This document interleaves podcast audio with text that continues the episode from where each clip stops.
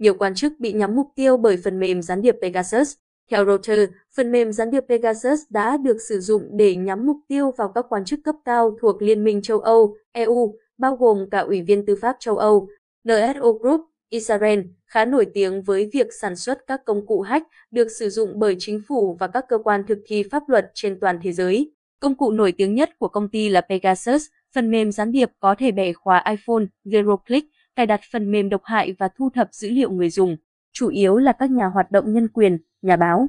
Các nhà nghiên cứu của Project Zero, Google, cho biết việc khai thác này rất khó bị phát hiện, đồng thời khẳng định đây là một trong những kỹ thuật tinh vi nhất từng được thấy. Apple đã vá lỗ hổng Zero Click được khai thác bởi Pegasus, đồng thời chủ động tìm kiếm và gửi cảnh báo đến các nạn nhân.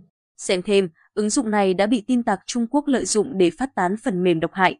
Năm ngoái, một số quan chức cấp cao của Ủy ban châu Âu đã bị nhắm mục tiêu bởi phần mềm gián điệp Pegasus. Trong số đó có Didier Reynders, một chính khách cao cấp của Bỉ, người đã giữ chức vụ Ủy viên Tư pháp châu Âu kể từ năm 2019, theo báo cáo của Reuters.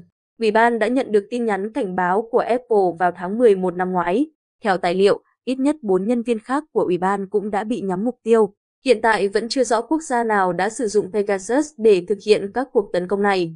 Trước đó, NSO Group đã liên tục phủ nhận phần mềm gián điệp Pegasus đã được sử dụng để tấn công các quan chức châu Âu. Công ty hiện đang phải đối mặt với một số vụ kiện trồng chéo và bị giới chức Mỹ đưa vào danh sách đen vì cáo buộc vi phạm nhân quyền.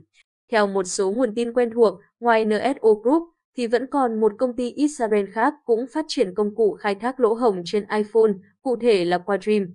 Chia sẻ với Reuters, Dean Maxack, một nhà nghiên cứu bảo mật tại Citizen Lab nói rằng khả năng khai thác của Quadrim dường như ngang bằng với NSO Group.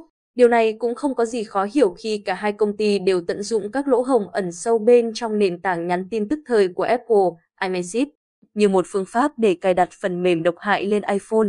Trước đó vào tháng 11 năm 2021, Apple đã đệ đơn kiện NSO Group với cáo buộc công ty đã vi phạm thỏa thuận dịch vụ và điều khoản người dùng của Apple. Tuy nhiên, NSO Group đã phủ nhận mọi cáo buộc. Các công ty phần mềm gián điệp từ lâu đã lập luận rằng họ bán công nghệ để giúp chính phủ ngăn chặn các mối đe dọa an ninh quốc gia. Tuy nhiên, các nhóm nhân quyền và nhà báo đã nhiều lần ghi nhận việc sử dụng phần mềm gián điệp để tấn công dân sự, phá hoại phe chính trị đối lập và can thiệp vào các cuộc bầu cử. Xem thêm, năm ứng dụng giúp bạn phát hiện camera quay lén.